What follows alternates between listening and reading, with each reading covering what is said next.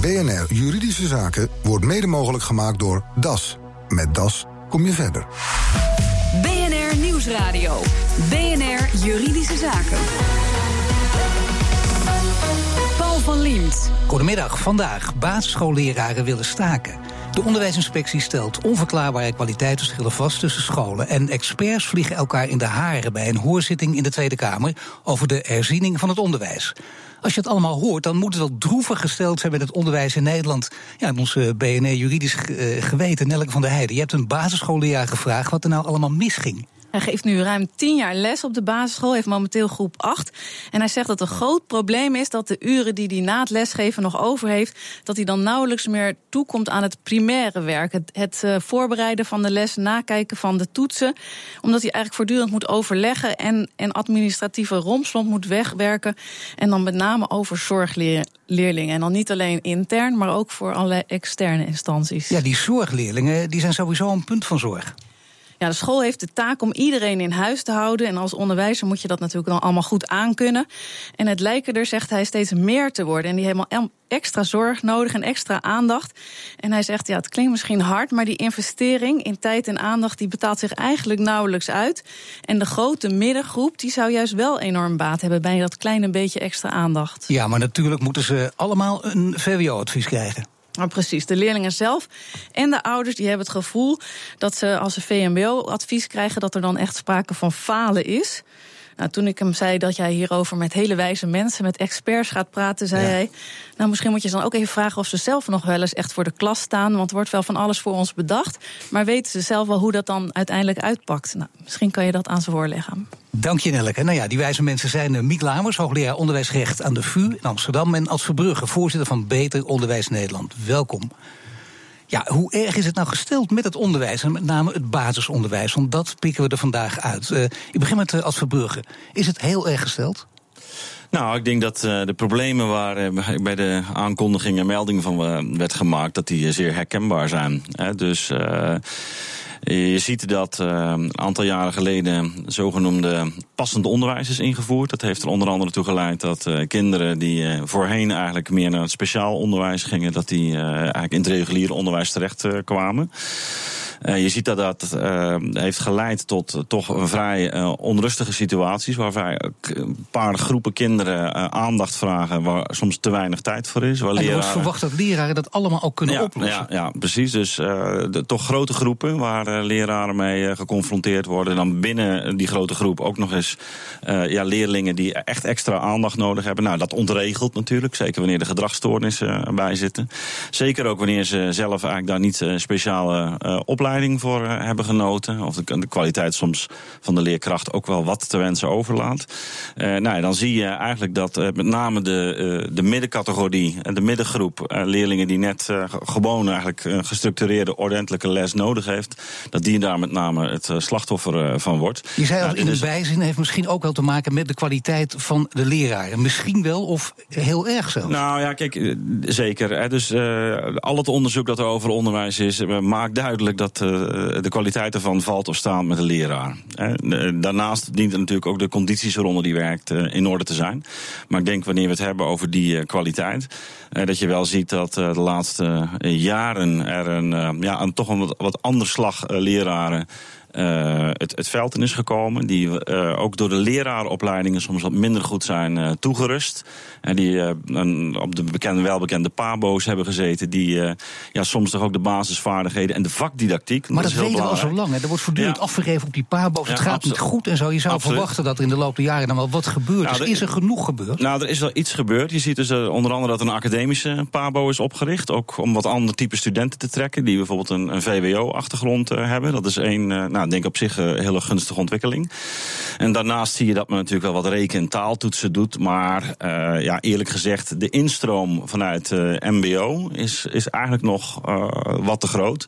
En dat heeft onder andere tot gevolg dat ja, de, de, de, ja, de, de beginkwaliteit van leraren ook op die PABO zelf te wensen overlaat, maar ook de uitstroomkwaliteit. En die komen weer voor de klas en die worden dan ook nog geconfronteerd met kinderen met een, ja, soms met een behoorlijke stoornis. En ja, daar moet je dan ook maar mee zien om te gaan. Nou dat ja, moet je kijken, mee. dat is nogal wat uh, bij elkaar. Dat betekent dat Nederland in het primair onderwijs internationaal gezien niet goed voor staat, mevrouw Lamers. Ik denk uh, dat uh, de positie van het Nederlandse basisonderwijs uh, niet heel erg beroerd is. Ondanks de alarmerende berichten die de onderwijsinspectie. Nou, dat vind ik wel heel verbazingwekkend. dat de onderwijsinspectie heeft alarmerende berichten gegeven. Onder andere in het laatste rapport over de staat van het onderwijs. en um, wat, uh, waar Nederland hoog in scoort, is uh, de verschillen tussen de basisscholen. En uh, door sommige woordvoerders is zijn die verschillen worden uh, geclaimd als uh, een gevolg van de onderwijsvrijheid in Nederland. Je had uh, even niet alles door elkaar halen. Het begint ermee dat het inderdaad alarmerend is dat er verschillen zijn. Je zult je kind maar naar school A sturen en dat doet hij niet goed. Dan krijg je een slechter advies dan je eigenlijk zou toekomen. En dat geldt van andere scholen misschien in omgekeerde richting. Dat is nogal wat, hè? Daar hangt voor je leven nogal wat van af, van die zes jaar die je daar volgt. Ja, maar grote verschillen tussen scholen wil niet per se zeggen uh, dat uh, de ene school uh, slechter is dan de andere. Ik denk dat juist de ruimte die scholen hebben om hun onderwijs in te richten, dat die een basisvoorwaarde kan bieden om ook uitstekend onderwijs te geven. Dus de inspectie klets maar wat? Nee, ik zeg niet uh, dat de inspectie maar iets uh, Nee, maar dat kletst, vraag ik maar, aan u, maar u bent je, het niet met ze eens. Uh, nee, maar ik, waar ik het niet mee eens ben, is als de inspectie of de, de bevindingen van de inspectie ertoe zouden leiden dat er in Nederland een vorm van staatspedagogiek of staats didactiek. Nee, dat is meteen wel heel erg de andere kant op natuurlijk. Maar die, de, u zegt liever geen staatspedagogiek en liever wel verschillen tussen scholen. Moeten we dan gewoon hm. op de koop toenemen? Dat... Nou, we moeten denk ik een onderscheid maken tussen enerzijds dus de, de verschillen waarmee uh, leerlingen het basisonderwijs verlaten. Uh, uh, verschillen die het gevolg zijn van eigenlijk de, de methodiek of de didactiek of de kwaliteit van docenten die een school gebruikt. Dat aan de ene kant. En anderzijds de vrijheid van onderwijs. Dus het is terecht, die mogen niet op één hoop gegooid worden. Zo van dat, dat komt daardoor. En dat is ook niet de, de, de reden dat het fout gaat. De reden dat het fout gaat, voor zover de inspectie dat heeft kunnen uh, achterhalen. Betreft veel leer uh, kwaliteit van de staf, dus uh, de kwaliteit van de docenten, waar we het net eigenlijk over hadden.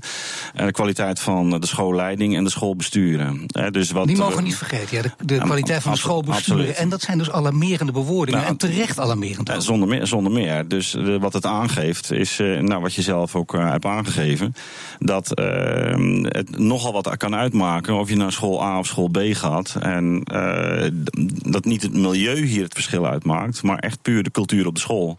En dat uh, het is helder dat dat in ieder geval voor die uh, desbetreffende scholen een reden te meer is om uh, goed hun eigen zaken aan ja, te gaan. Even naar de hoogleraar die er ook alles van weet natuurlijk. Hè. Gezien haar achtergrond, dan kun je zeggen dat is, het zijn alarmerende woorden. Als Verbrugge onderstreept ze ook. En het zijn grote verschillen. En het heeft dus heeft te maken met het niveau van, van de leraren die voor de klas staan en het niveau van de schoolbesturen. Vindt u wel dat die verschillen te groot zijn? Ja, als die verschillen tot effect hebben dat uh, er kinderen zijn die in de situatie komen dat ze uh, geen kwalitatief goed onderwijs uh, krijgen, dan vind ik dat een heel serieus probleem. En wat moet je eraan doen? Wat moet je daaraan doen? Ik denk uh, dat uh, de inspectie van het uh, onderwijs, die nu deze problemen signaleert, tegelijkertijd ook een taak heeft om scholen behulpzaam te zijn bij het vinden van oplossingen daarvoor. Ik vind het een beetje vroeg om de beschuldigende vinger te wijzen naar de ontwikkelingen die een gevolg zijn van de wet passend onderwijs. Deze wet is sinds twee jaar geïmplementeerd in het onderwijs. Er loopt een grote evaluatie evaluatieonderzoek, uh, een monitoring. Uh, die nee, maar alsjeblieft, 2020, dit, dit is, ja, dat weet ik, maar dit is wel een hele vakje gewoon wat u nou allemaal gebruikt. Het komt er gewoon op neer dat, dat we hadden het net ook over die, de leerlingen die, ja, die extra zorg nodig hebben. Die worden ja. in het reguliere onderwijs gestopt. Dat kan een leraar allemaal niet aan. Leraar heeft er toch allemaal geen verstand van en niet ook nog eens daarvoor doorgeleerd? Uh, nee, maar scholen uh, maken wel zelf een uh, ondersteuningsplan. En zeker voor grotere scholen moet het mogelijk zijn om die zorg te beleggen bij de leraren die daar het beste voor geëquipeerd zijn. Maar zijn die leraren en, goed geëquipeerd? Dan kijken we even naar Ad Dat, dat is nou net toch het grote probleem. Dat ja, hebben we op die Pabo zo jarenlang kunnen constateren. Ja. De inspectie komt er met een rapport, terwijl wij weten het allemaal al. Het gaat mij een beetje ver om alle leraren in dit opzicht een brevet van onvermogen te geven. Ik ben ervan overtuigd. Nee, maar dat doet niemand. Maar het gaat wel om dat je, dat je dan weer gaat pap en nat houden. Natuurlijk zijn er ook goede en slechte, maar die kwaliteit moet toch omhoog van die leraren, vol- of niet? Volgens mij was het centrale punt ook dat er een groot verschil is tussen scholen. Dus dat geeft dan bij sommige leraren wel goed gehad en bij anderen niet. hè. Dus dat even voor de duidelijkheid. Maar dat is voor die leerlingen toch een ramp? nee, dat je eh, toevallig een op zon- een school met goede en andere zonder goede Z- leraren. Zonder meer. En Dus, dus we moeten inderdaad oppassen om niet alles op één hoop te gooien. We hebben eh, passend onderwijs. Dat, daarop reageerde ik naar aanleiding van eh, de introductie. hè, waar eh, de leraar in kwestie sprak over de administratieve last die met name zorgleraren, eh, leerlingen eh, met zich meebrengen. Dus dat was eventjes naar aanleiding van, eh, van dat thema. Ehm, in hoeverre eh, dus passend onderwijs ook weer meespeelt in de algehele daling, hè, waar de OESO opmerkzaam op maakt, rond, eh, rond het aantal basisvaardigheden. Ja, dat zal inderdaad eh, moeten worden bewezen. Wij hebben in ieder geval voorafgaand aan de invoering van passend onderwijs al gewaarschuwd voor de gevolgen daarvan. En ik denk ook dat je, wanneer je, eh, er mag wat meer logisch worden nagedacht, wat mij betreft, met gezond verstand. Het is helder wanneer je kinderen van een hele verschillende kaliber bij elkaar zet. In grote groepen. En eh, wanneer, die, wanneer je daar eh, kinderen bij zet die extra aandacht vragen omdat ze met gedragsstoornissen hebben, dat dat een, negatief effect heeft op de, op de hele groep. En, de, en hoe groter dan de groep is, hoe, hoe eh, moeilijker het is om dat in goede banen te leiden. Kijk, daar hoef je niet zo gek veel empirisch onderzoek voor doen. Nee, precies. Dat, hoeft, dat, en dat kan ook niet. Dat, kan, dat kun je ook niet allemaal op het bord van zo'n leraar Nee, natuurlijk Want dan niet. moet je eerst eh, misschien wel 30 Nee. jaar studie. En dan nog. Dat lukt gewoon niet. Dus waarom zou je al die onderzoeken afwachten als je het eh, af kan met gezond verstand, mevrouw Lamers? Ik eh, denk eh, toen eh, de vormgevers van de wet passend onderwijs zich bezighielden met dit onderwerp, dat ze, laat ik zeggen, ook positieve effecten verwachten van de wet passend onderwijs. Ook voor een kind met een speciale zorgbehoefte kan het van belang zijn om om te kunnen gaan met de kinderen bij hem of haar in de buurt om, en in zijn directe omgeving. Dus ik denk dat eh, het zo is gegaan dat eh, de voordelen die gezien werden door de veranderingen ten gevolge van de wet eh, Maar goed bedoeld, maar uiteindelijk moeten we nu zeggen verkeerd gezien. Nou, wellicht eh, in sommige situaties verkeerd gezien. Ik denk dat er ook voorbeelden te vinden zijn waar het een eh, positief effect heeft. Zowel, het zo- op, zowel de eh, leerling met speciale zorgbehoeften als op de omringende kinderen in de klas. Ja, maar het gaat dus blijkbaar vaak fout. En de leraar krijgt te veel op zijn bord. Zowel op het gebied van administratie, dat, zie je, dat roepen ze voortdurend natuurlijk. Meneer in het begin ook. En omdat je, dat je het echt niet aan kan. Dat heeft toch met Ja. kennis te maken. Nou ja, ik wil er even op wijzen dat die administratieve lasten waar leraren over terecht over klagen, eh, dat dat eh, niet direct te koppelen is aan eh, passend onderwijs. Ook in zijn algemeenheid geldt dat leraren klagen over werkdruk. En werkdruk is in sommige gevallen een gevolg van regeldruk. We gaan natuurlijk zo meteen praten over de oplossingen. En ook hoe groot is de kans op een staking? BNR Nieuwsradio. BNR Juridische Zaken. Klassen zijn te groot. Leerkrachten en schoolleiding beschikken over te weinig kwaliteit. Ouders accepteren het niet als hun kind niet naar het VWO mag. Iedereen moet aan de bak als we het basisonderwijs ten goede willen keren. Wat moet er gebeuren? Wat moeten de formerende partijen bijvoorbeeld nu bespreken? Nou, dat vraag ik aan Ad Verbrugge, voorzitter van Beter Onderwijs Nederland... en Miek Lamers, hoogleraar onderwijsrecht aan de VU te Amsterdam. Nou, een hele makkelijke vraag natuurlijk, hè, want, uh, maar waar moet de aandacht vooral naar uitgaan, mevrouw Lamers? U kunt er uren college over geven, daar ben ik van overtuigd, maar waar zou de aandacht vooral naar uit moeten gaan? Ja, als uh, onderwijsjurist kijk ik natuurlijk in de eerste plaats naar de uh, wet en de regelgeving. Mijn advies zou zijn: timmer niet alles dicht met, met wetgeving. Geef de mensen die werken in het onderwijs een beetje lucht. Geef ze wat bewegingsruimte. En een andere uh, aanbeveling. Ja, maar hoe doe je dat? Geef ze bewegingsruimte? Uh, door uh, je wettelijke maatregelen niet zodanig stringent op die uh, groep af te voeren, dat ze wat ruimte hebben om zelf de beste oplossing dus te dat het in de praktijk zo uitpakt dat je bijvoorbeeld niet al je tijd aan, aan, aan administratie bezig bent en dat je niet met Precies, al die verschillende leerlingen in één klas zit. Dat je de administratieve lasten voor die leerkrachten zoveel mogelijk beperkt. Daar wordt ook op ingezet. Mag ik die er even uitpikken als? Verbrugge? Dat lijkt me, als je voorzitter bent van Bon, lijkt me dat heel goed nieuws, of niet? nou, ja, hier kan ik wel in meegaan. Ja. Maar om op je, op je vraag te gaan, wat is op dit moment uh, van belang? Ik denk eerst in de eerste plaats we de basis op orde hebben. En dus uh, dan gaat het om uh, de kwaliteit van lerarenopleidingen. En dat is een thema dat is al vele jaren aan de orde, maar daar zou serieus uh, werk van moeten worden gemaakt. Wie moet dat vooral doen? Dan? En ik denk dat de, de overheid de taak heeft om de kwaliteit van HBO-instellingen op dit punt, ook de eindkwaliteit, veel sterker te controleren dan tot dusver het geval is. Het is onvoorstelbaar dat het niet gebeurt. Ja, maar dat heeft, dat heeft ook weer te maken met, laten we zeggen, de status van uh, ons controleapparaat waar het gaat om hoger onderwijs. Dus het ligt heel erg op de procedure en rond de inhoud hebben we eigenlijk weinig toezicht en grip.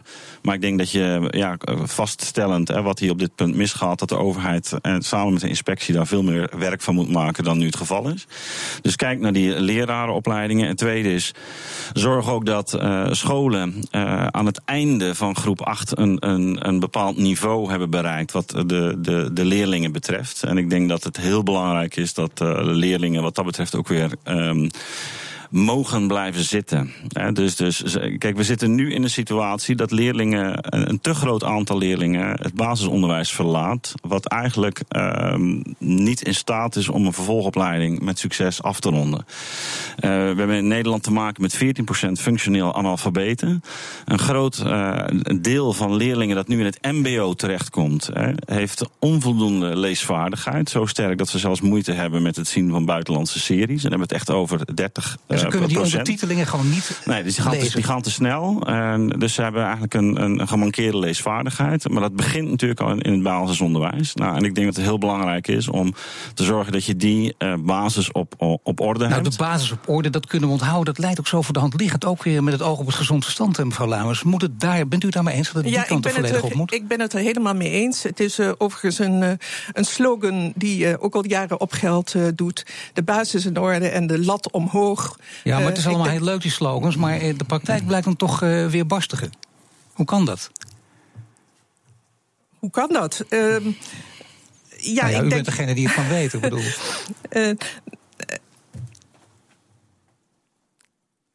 nou, zegt u maar. U valt volgens mij nooit stil, maar nu heeft het zijn te moeilijke vragen, denk ik ook. En misschien dat u even moet nee, helpen. Mag ik, ik één ding uitpikken? Als ik de oplossing als ik de vraag, als ik de vraag stel, zou ik die heel graag uh, brengen natuurlijk. Nou, ik, ik, ik heb ik, wel een paar suggesties. Kijk, we zijn uh, op een goed moment overgegaan naar geïndividualiseerde leertrajecten. Dat betekent, en dat klinkt heel mooi, en dan zeggen we dat leerlingen leren in verschillende tempo's. Dat, dat heb ik bij mijn eigen kinderen ook meegemaakt. Uh, ze komen in een AVI-leestraject en soms zitten ze dan in AVI 3 en een ander zit dan in AVI 6. En dan differentieer je dus op allerlei manieren binnen die klas. Dat betekent dus dat dit, eigenlijk het centrale programma wordt uitgekleed. Dus waar die, al die leerlingen tegelijkertijd zitten, dat wordt uitgekleed. Die leerlingen met die AV3, die gaan weer door, die komen. Ja. Eh, en wat, wat, wat je overhoudt, is dat aan het eind van groep 8 eh, bepaalde leerlingen nog steeds op een vrij beroerd niveau zitten. Maar daar zijn ze nooit, als het ware, uh, extra op gecorrigeerd. Dus ze blijven in dat, in dat traject zitten. En ik denk waar je, waar je naartoe moet, is dat wij zeggen, binnen het basisonderwijs, niet het speciaal onderwijs, maar binnen het basisonderwijs hanteren we echt een minimumniveau.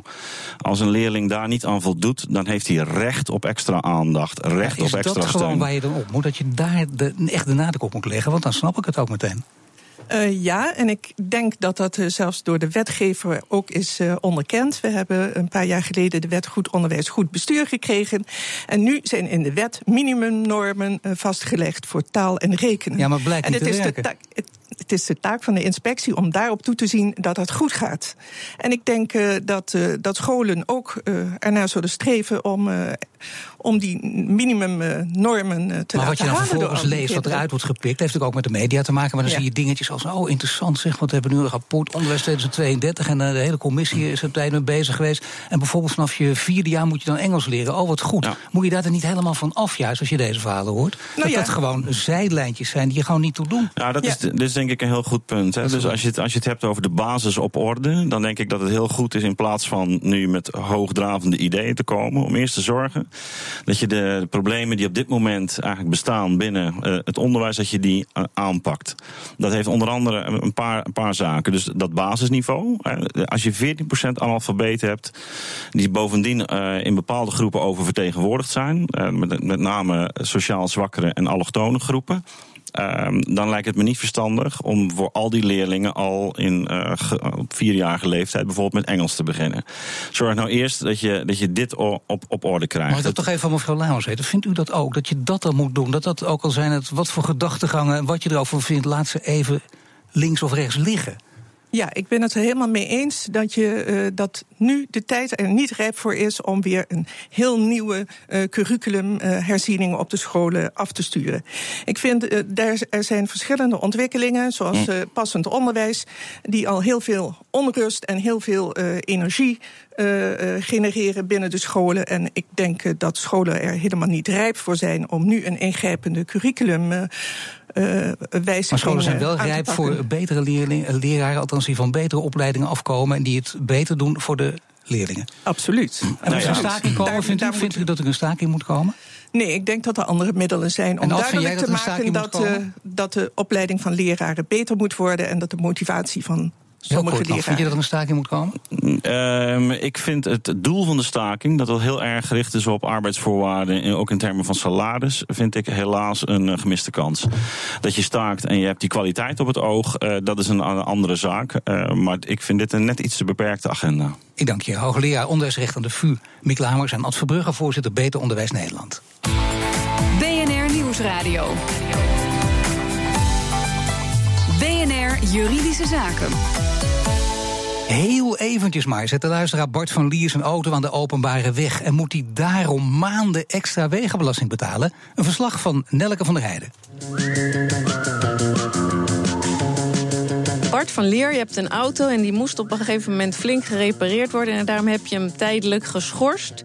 En dan hoef je dus even geen wegenbelasting te betalen. Maar intussen tijd is er toch even opgemerkt dat je auto niet helemaal op privéterrein stond? Nee, ik moest de oprit moest ik schoonmaken en toen moest de auto heel even aan de openbare weg staan. En net op dat moment heeft de Belastingdienst jou betrapt? Ja, toen hebben ze een foto gemaakt. Dat is zuur. En wanneer was dat? Dat was 9 juli. En wanneer kwam de brief? 30 november. En dat betekent dus dat die periode van rond 9 juli je alsnog wegenbelasting moest betalen? Ja, Blijkbaar wel. En dat is misschien toch, omdat hij aan de openbare weg stond, wel redelijk. Maar daar houdt het geloof ik niet bij op, hè? Nee, want daarna heeft hij gewoon weer op oprit gestaan. Maar er kwam toch een paar maanden later weer een brief. Ja, het kwam ook dat ik over die periode, waar ik niks wist... moest ik ook wegenbelasting gaan betalen. Dus nog weer een extra periode na dat moment dat die auto aan de weg had gestaan. En in die hele periode heeft de auto niet aan de openbare weg gestaan?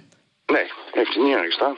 Nou, dan zou je ook zeggen, dan hoef je geen wegenbelasting te betalen. Maar hoe, denk, Nee. hoe denkt de Belastingdienst daarover? Ja, zij sturen mij gewoon een brief, brief van eh, wegenbelasting betalen. Dus kwestie van maar gewoon betalen of je er toch niet helemaal bij neerleggen? Ik ga dat echt niet betalen, want ik wist niet eens dat ik geflitst was. Nee, nee, precies. Want je hebt dus eigenlijk, je moet over een periode betalen... die nog voor het moment lag dat je de eerste brief kreeg. Juist. Dus je had er ook niks aan kunnen doen eigenlijk... om ze duidelijk te maken dat je niet aan de openbare weg stond. Nee, want toen ik de brief kreeg, heb ik direct de auto laten keuren en heb ik hem verkocht. Dus nu is het eigenlijk even de vraag of het nou terecht is... of je in die periode, wat zal het zijn, tussen juli en oktober... terecht wegenbelasting moet betalen. Juist, want daar wist ik helemaal niks van. Helene Elbert van Elbert Fiscaal. Bart van Lier heeft het idee dat het volkomen onterecht is... dat hij die wegenbelasting voor dat tussenliggende tijdvak moet betalen. Is dat ook zo? Nee, helaas voor meneer Van Lier is dat niet het geval. De heffing is terecht, maar ik kan mij voorstellen dat dat bij hem heel anders overkomt. En waarom is het dan terecht? Nou, op het moment dat je een geschorste auto aan de openbare weg parkeert... houdt automatisch in wezen die schorsing op... en dan ben je verplicht om motorrijtuigenbelasting af te dragen. Het zij een nieuwe schorsing aan te vragen. Alleen niemand weet dat. Nee, nee, precies. Hij wist het ook niet. Want hij heeft pas die boete voor dat eerdere tijdvak gekregen... nadat dat andere tijdvak alweer voorbij was. Ja, dat zie je in de praktijk heel veel. Dus ik zou er ook voor willen pleiten dat het wat sneller bekend is. Want dan had meneer gewoon zelf actie kunnen ondernemen. Dan had hij kunnen zeggen van... goh, blijkbaar heb ik die uh, voorwaarden van die schorsing overtreden. Is die schorsing opgehouden? En ik vraag opnieuw een schorsing aan. Dat had hem toch wel een aantal tijdvakken belasting weer geschild. Kan hij daar toch ook op een of andere manier... omdat het toch ook begrijpelijk is, hij wist het niet... kan hij daar nog iets tegen beginnen? Wat de rechter dan zegt van ja, als je van een uitzondering gebruik maakt... want iedereen moet natuurlijk betalen... dan moet je ook heel goed die voorwaarden bestuderen. Maar ik kan mij voorstellen, omdat hij dat bericht heel laat heeft gehad... dat hoewel die aanslag terecht is, dat hij dan uh, ja, dat, dat het rouw op zijn dak valt. Ik denk dat het een voordeel pleit dat hij alle aanslagen die hij heeft gehad keurig heeft betaald. Ik zou zeggen, vragen staat vrij. Ik zou een briefje naar de inspecteur uh, schrijven en de situatie uitleggen. Dat hoewel je weet dat die inspecteur gelijk heeft... dat dan toch in dit soort gevallen wellicht een uitzondering op de regel kan worden gemaakt uit coulance. Hij staat niet in zijn recht, maar zou een beroep kunnen doen op coulance, zegt advocaat Helene Elbert in een verslag van Nelke van der Heijden. Heeft u ook een juridische vraag? Mail hem naar juridischezaken.bnr.nl. En dit was de uitzending van vandaag. U kunt de show terugluisteren via bnr.nl slash juridische zaken. Mijn naam is Paul van Liemt. Tot de volgende zitting. BNR Juridische Zaken wordt mede mogelijk gemaakt door DAS. Met DAS kom je verder.